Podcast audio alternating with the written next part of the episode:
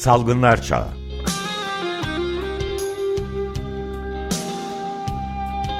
Pandemide sağlık.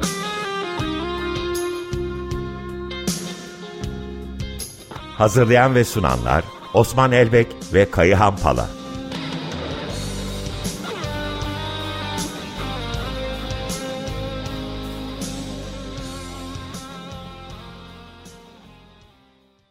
Günaydın Osman Bey, Haluk Bey. Günaydın. Günaydın, merhabalar. Aslında bugün Kayağan mazereti nedeniyle olamayacak.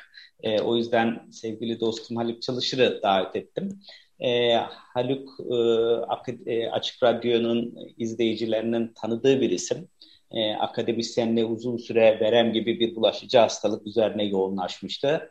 Bu dönemde de SARS-CoV-2 virüsünün bulaşma yolları üzerine dikkatle izliyor. Aynı zamanda Toraks Derneği'nin göğüs hastalıkları uzmanlarının uzmanlık derneğidir. Çevre sorunları ve akciğer çalışma grubunda yürütme kurulu üyesi olarak katkı sunuyor. Hoş geldin Haluk. Hoş bulduk Osman. Merhabalar.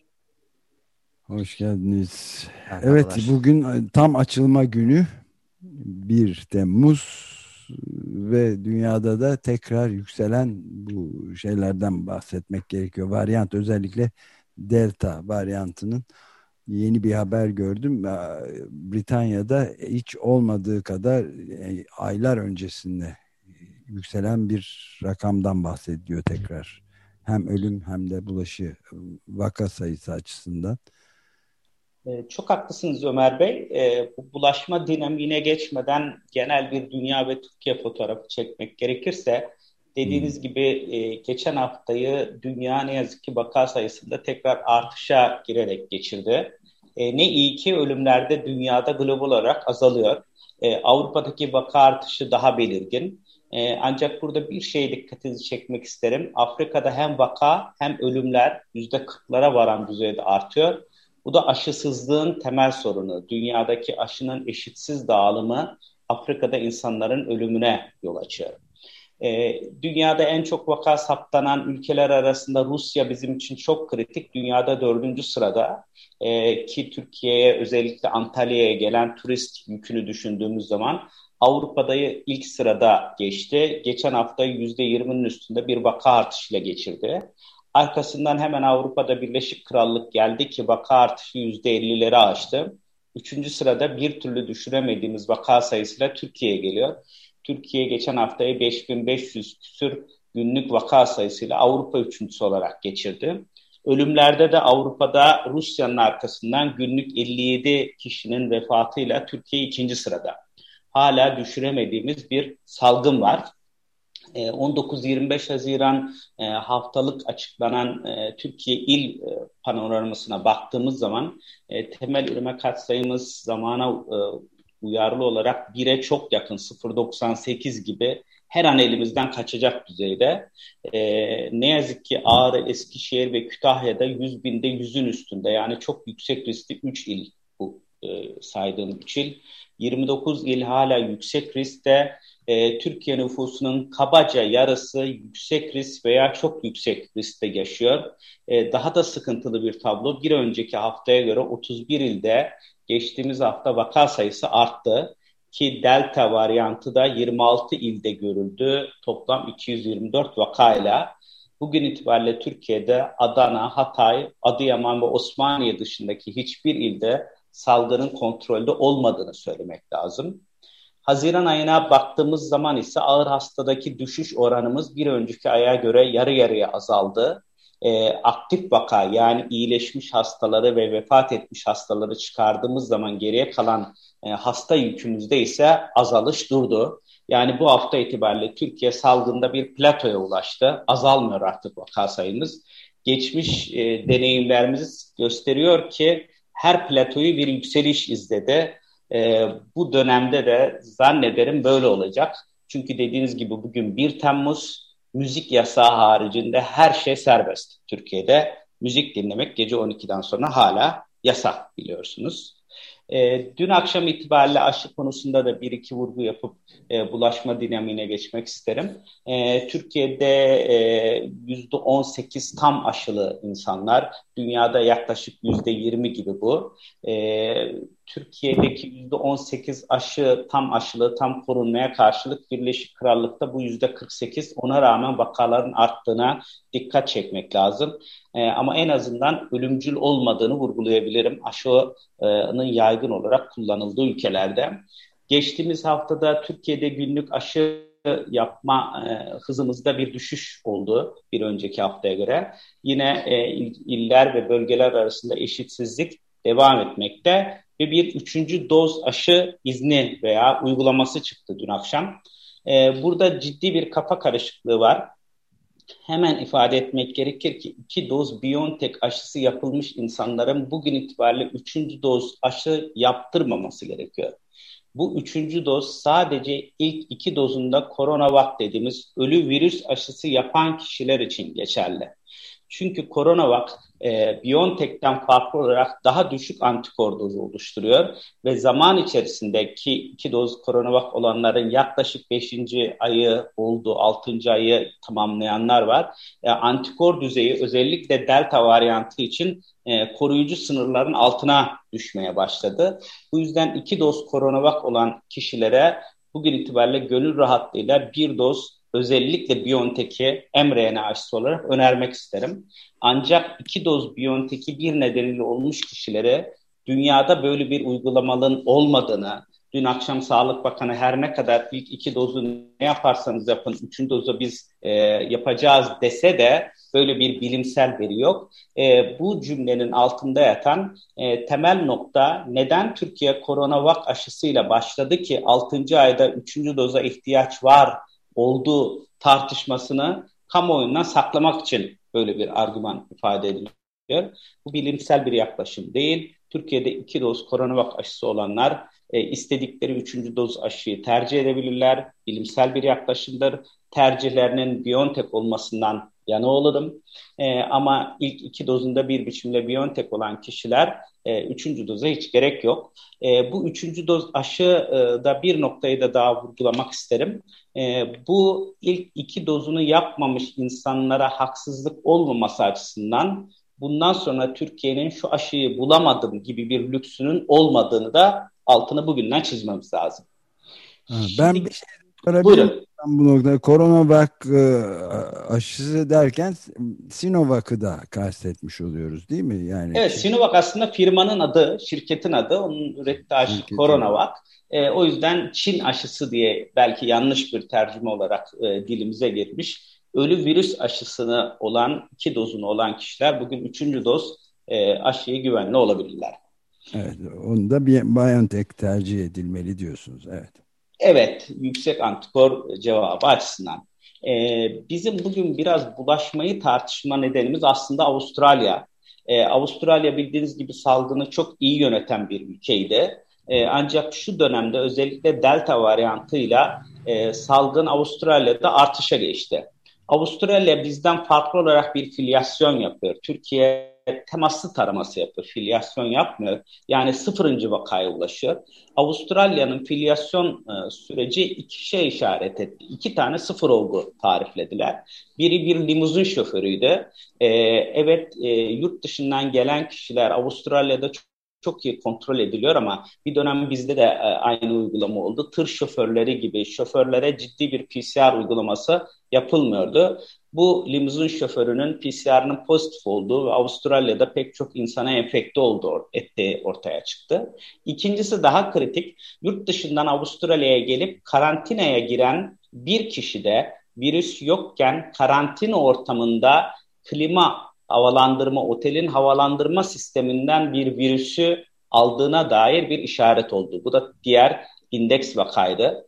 O zaman sevgili Halil'i davet etmemizin nedeni oydu. Sadece damlacık yoluyla mı bulaşır SARS-CoV-2? Yoksa gerçekten klima ortamları, yani başka bir bulaşma biçimi var mıdır? Bu konudaki görüşlerini özellikle Halil'i duymak ve dinleyicilerimize aktarmak isterim. Ne dersin Halil? Osman, teşekkürler. Salgının başından beri dünyada ve ülkemizde hastalıktan korunmadaki temel strateji hastalığın belirli bir mesafe, işte bu 1,5 metre ya da 1 metre, 2 metre, rakamlar değişiyordu ama bu mesafe içerisinde bulaşabildiği, bunu damlacık mekanizmasıyla izah ediliyordu ya da damlacık bulaş diye tanımlanan bulaşma mekanizmasıyla tanımlanıyordu. Yüzeylerden bulaşma diye tanımlanıyordu. Bütün önlemler de bunun üzerine alındı. O yüzden maske, mesafe ve hijyen diye bir slogan ortaya çıktı. Bütün dünyadaki stratejiler de aslında bunun üzerine kuruldu. Herhangi bir iş yerinde çalışanlar arasına belirli bir mesafeyi koyduğu zaman işveren orayı güvenli bir iş yeri olduğunu düşünüyordu ve çalışanlar burada rahatlıkla çalışabilecek diye bir argüman söz konusuydu. Oysa hayat bize böyle olmadığını gösterdi.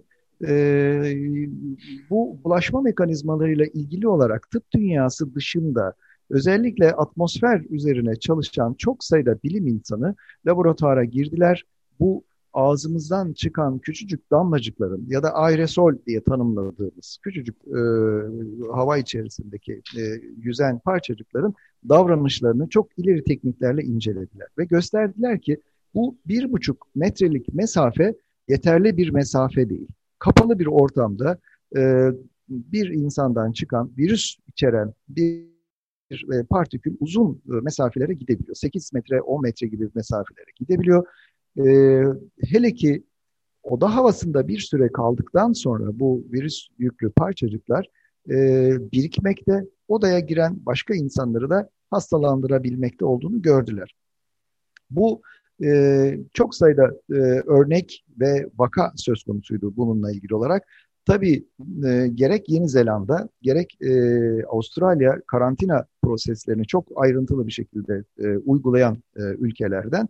Buradan çıkan bazı deneyimler bize bu şeyin ki oradaki ana temel kişileri bir odaya izole etmek, başkalarıyla hiç görüştürmemek, işte temas, mesafeyi korumak idi. Ancak hiç birbirleriyle teması olmayan kişiler arasında da genetik analizleri de yaparak bir kişiden başka bir odada kalan bir kişiye hastalık bulaştığı gösterildi. Bu daha önceki diğer elde olan kanıtlarla beraber bütün ortamı sarsan ve bütün bilim dünyasının yüzüne bir gerçeğin yansıması şeklinde oldu. O yüzden hep maske, mesafe, tamam bunlara uyalım ama bunlar yeterli değil. Ortam havalandırılmasında çok önemli olduğunu biz artık biliyoruz. Bu gerçeği Mayıs ayında ve Nisan ayında Dünya Sağlık Örgütü ve CDC ki bütün dünyadaki bu alandaki yaklaşımları belirleyen kaptan köşkleri diye tanımlayabileceğimiz ana yapılar sağlık açısından onlar da artık kabul ettiler. O yüzden artık bütün bulunduğumuz yerlerde havalandırmanın ne kadar önemli olduğunu ortaya koymak ve buna göre önlem almak durumundayız. Sadece bir örnek vereyim size. Yeni Zelanda bu şeyi kuralı, karantina kuralını yani ülkeye girenlere yönetilmiş karantina uygulaması yapıyor. Sadece kendi ülkesiyle bağlantısı olan ve yurttaşlarını alıyor çalışma izni olanları, diğerlerini kapattı kapılarını. Mart 2020'de başlamışlar uygulamaya. Bugüne kadar 149.800 kişi karantina altına almışlar. Dün itibariyle baktım Yeni Zelanda Sağlık Bakanlığı'nın sitesine. Oralardan böyle nedense güzel veriler alınabiliyor bu tür veriler. 1030 kişi de karantina süresinde hastalık ortaya çıkmış. Şimdi bunları görünce özür dilerim. İnsanın yüreği biraz yanıyor. Çünkü bizim ülkemizde Delta varyantıyla birlikte yeni bir bulaşma mekanizması ve toplumun maalesef %18 belki daha altını söylemek lazım Osman. Çünkü daha önce yapılmış aşılamanın bu delta varyantına karşı koruyuculuk oranını bilmiyoruz ya da çok düşük evet. olduğu söyleniyor. Gerçekten bu yeni aşıyla beraber çift aşı yapılmış toplum çok küçük bir kısmını oluşturuyor. Dolayısıyla sanki Az gittik, uz gittik, döndük, baktık arkamıza bir arpa boyu yol gitmiş gibi bir duygu söz konusuyken, yani delta ile toplum karşı karşıyayken biz bütün kapılarımız açık.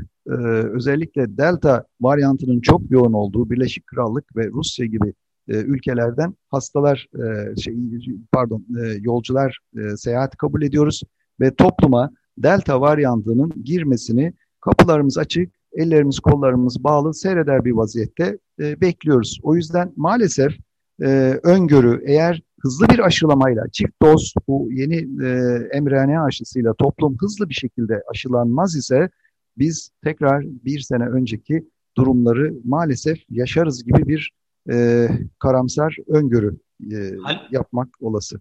Ben bu noktada bir şey de sorabilir miyim izninizle? Tabii. Yani bunun medyada neden bu netlikte gösteren haberler, haber programları, yazılar fazla rastlanmıyor? Bir de o var. Yani genel olarak yetkililerin anlattıkları şeylerden görüyoruz ki işte belli bir Sağlık Bakanlığı'nın ve diğer yetkililerin açıklamalarından belli bir şeye ulaşıldı, güvenilirlik düzeyine.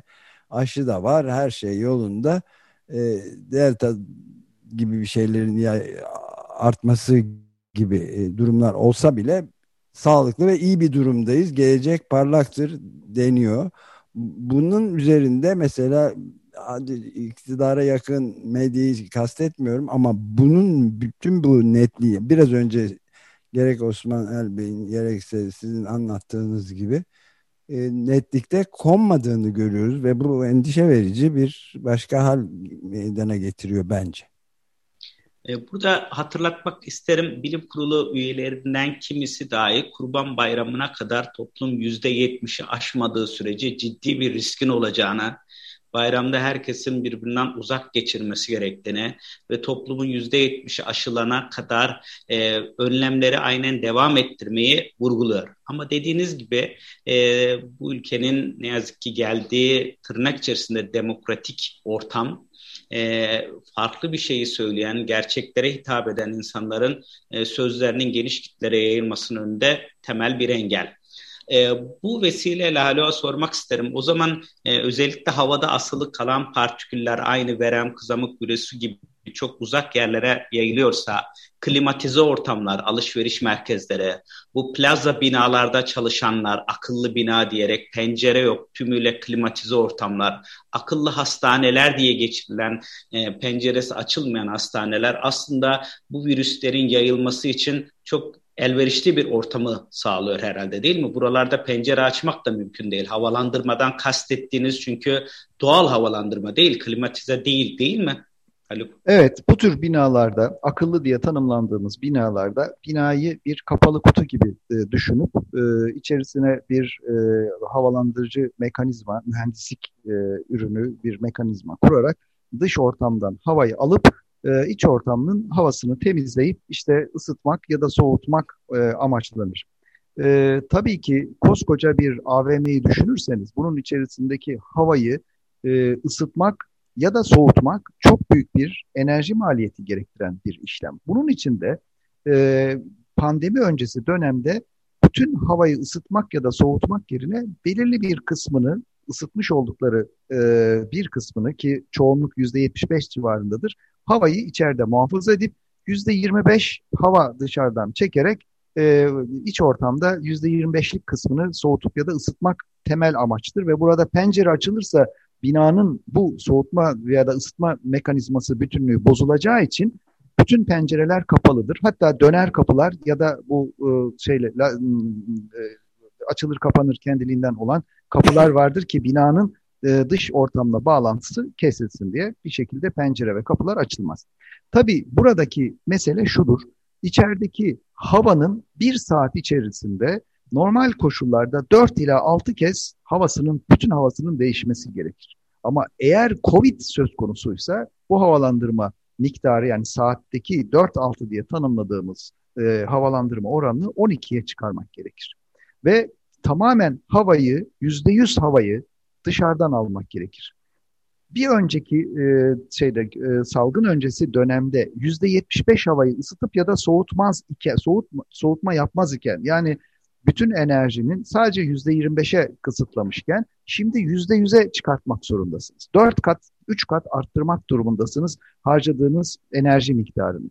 Bunu hangi AVM işletmecisi, hangi hastane işletmecisi sağlayabilir? Bunu sizlerin takdirine bırakıyorum. Çünkü çalışanlar da burada, doktorlar olsun, bu tür hastanelerde, AVM'lerde çalışan, plazalarda çalışan insanlar da bu havalandırma miktarından, oranından bir haberler, çünkü böyle bir mekanizma yok. Bunları izleyen bir kamusal idare de yok.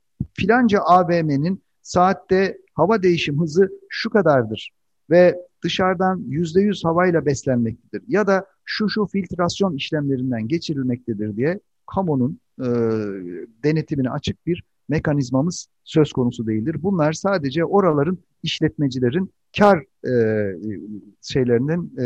beklentilerinin doğrultusunda gerçekleşmektedir. Gözle de görülen bir durum değil maalesef. Haluk, bir de son olarak programın sonuna doğru geliyoruz. Buradaki çalışanların sağlığı açısından, iş güvenliği açısından tıbbi maske dışı bir maske tercih edilmesi daha koruyucu olabilir mi? Bir işçi sağlığı, çalışan sağlığı güvenliğinin bir politikası olarak tıbbi maske dışında daha çok N95 dediğimiz virüslerin 95'ini tutan maskeler mi kullanılmalı çalışılırken? Osman, kesinlikle öyle olması gerekir. Kapalı alanlarda mutlaka N95 ya da FFP2, FFP3 diye tanımlanan, bunlar farklı standart sistem, yani aynı şey ifade eden farklı tanımlamalardır. Bu maskelerin yüzü ve ağzı kapayacak şekilde kullanılması gerekir. Çok kısa bir örnek vermek istiyorum. Türk Tabipler Birliği sağlık çalışanlarının ölümlerini analiz ettiler ve burada hangi gruplar içerisinde çok ayrıntılı bir rapor hazırladılar. Biz aslında ölümleri mantıken şöyle bekleriz: sağlık çalışanları ölümlerini, yoğun bakım ünitelerinde işte ağır hastalarla uğraşan insanların daha çok hastalanıp ölmesini bekleyebiliriz ya da hastalanmasını bilmiyoruz ama oysa şunu gördük: daha çok aile hekimleri ölmüş ve iş yeri hekimleri ölmüş, hekim grubu içerisinde. Buralarda bu bir önceki damlacık diye tanımladığımız kısa mesafede bulaşmadaki korunma önlemi, zaten eğer siz yoğun bir hastayla uğraşmıyorsanız normal cerrahi maske takın diye öneri vardı.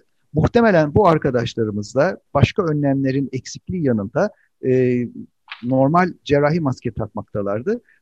Yoğun bakımlarda çalışan arkadaşlarımız zaten bir önceki öneride de öyleydi. N95 ve bu söylediğimiz maskelerden taktıkları için daha az maalesef daha az kayıp oldu bu arkadaşlarımızda. Ama burası çok gözümüze batan sağlık kurumlarındaki örneklerdir. Diğer kapalı alanlardaki çalışan, plazalarda, fabrikalarda ya da diğer toplu taşımada çalışan insanların mutlaka N95 ve benzeri maskeyi kullanması lazım, havalandırma önlemlerinin yanında. Bir de son cümle. Bitirdik. Evet. Hem müziğe gidelim hem de son bir cümleyi de okul için bugünden havalandırmasına dair bir şey söylemek ister misin?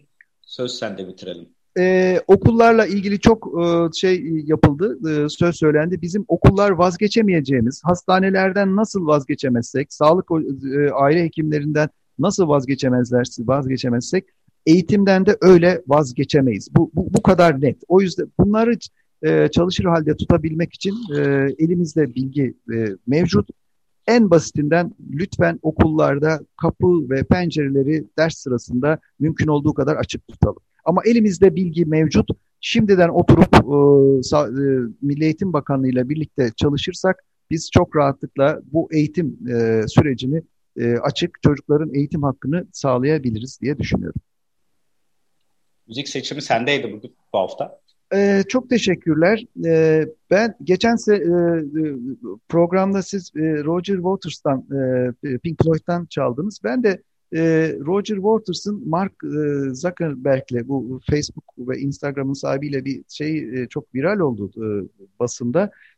Mark Zuckerberg Roger Waters'tan bu The Wall albümünden bir parça istiyor reklamlarda kullanmak üzere.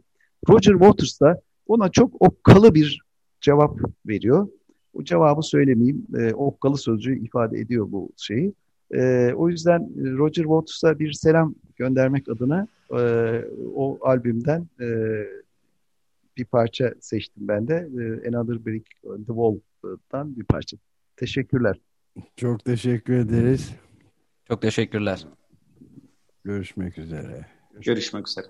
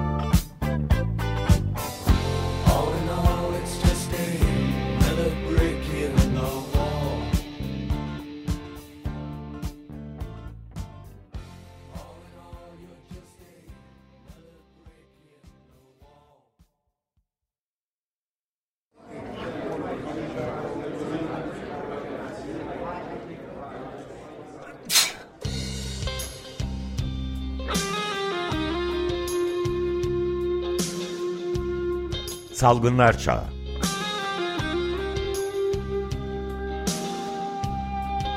Pandemide sağlık.